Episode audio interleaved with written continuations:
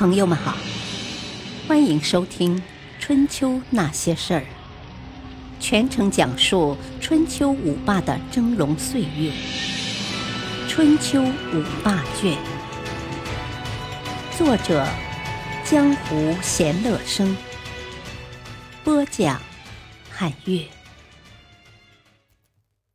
第三章：晋文见土。第十六集，胡眼，其实你是一个演员。书分两头，各表一枝。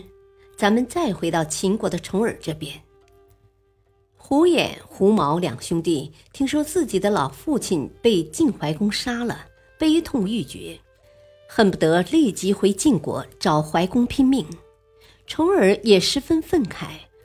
他对胡眼、胡毛两兄弟说：“两位舅舅不要伤心，重耳这就去找秦军，让他派兵帮我们打回老家，替外公报仇。”秦穆公听了重耳等人的悲诉，同情的说道：“我早就知道禹这个家伙不是个好东西，公子无需再说了，该出手时就出手。”这正是上天赐给我们的大好机会，寡人这就出兵帮儿夺回晋国，为胡大夫报仇雪恨。不久，从晋国传来消息，除了死心塌地的跟着夷吾父子的吕生、细瑞两人之外，栾枝、细谷等晋国重臣都愿意支持重耳。现在李应有了。再加上外合，重耳反国的时机已经完全成熟。终于在公元前六百三十七年的春天，秦穆公亲自率领战车五百乘，骑兵两千，步兵五万，辅重耳入之于晋。传统看法认为，古代中原骑术是从战国赵武灵王的胡服骑射开始的。其实，早在春秋中期，秦晋等偏西列国已经开始少量使用骑兵了。秦穆公和重耳两人率兵来到黄河岸边，分兵辞行之时，秦穆公充满感情地对重耳说：“渡过了黄河，晋国就是公子你的囊中之物了。”你可千万不要学夷吾父子那两个白眼狼一样辜负寡人呐！重耳生气地说：“秦伯把我重耳看成什么人了？放心，我不会忘了岳父大人您的。”有了重耳这句保证，秦穆公这才心满意足地走了。重耳舒了一口气，正要登船。旁边的胡眼又开始找麻烦了，他捧着一块玉璧跪倒在重耳面前，一把鼻涕一把眼泪地说：“十九年了，已经十九年了。这十九年来，臣跟着公子您颠沛流离，经历了太多的事情，也犯了太多的过错。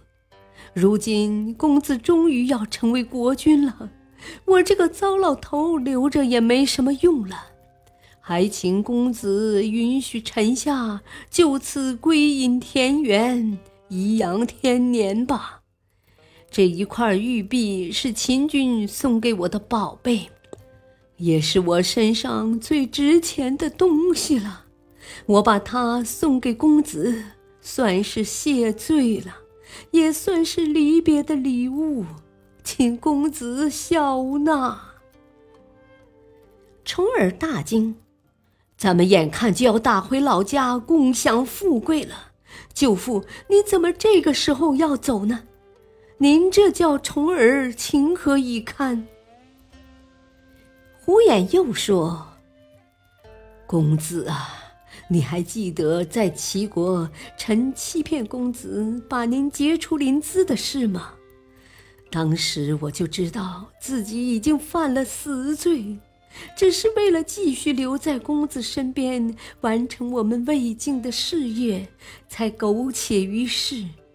如今成功已近在眼前，臣下我自知罪孽深重，有何颜面再回晋国？还是让我留在秦国了却残生吧。重耳流着眼泪说：“舅父啊，这都是我的错呀！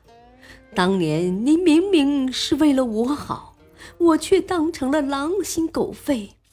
如果那时不是舅父，我还在齐国醉生梦死、不思进取呢。这一切都是舅父的功劳啊！我重儿在此立誓，他日回到晋国之后，重儿一定不会忘了舅父的恩德。如有反悔，如同此币。说着。重耳潇洒地将手里的玉璧往黄河里一抛，不一会儿，那块玉璧就在滔滔的河水中翻滚着，失去了踪影。随行众人看着这感人的有如偶像剧的场面，都十分动容，纷纷流下了热泪。只有介子推感觉心里酸溜溜的，一点儿也不好受。好你个胡言呢，还真是会演戏呀！什么风头都被你占尽了，好像就属你功劳大似的。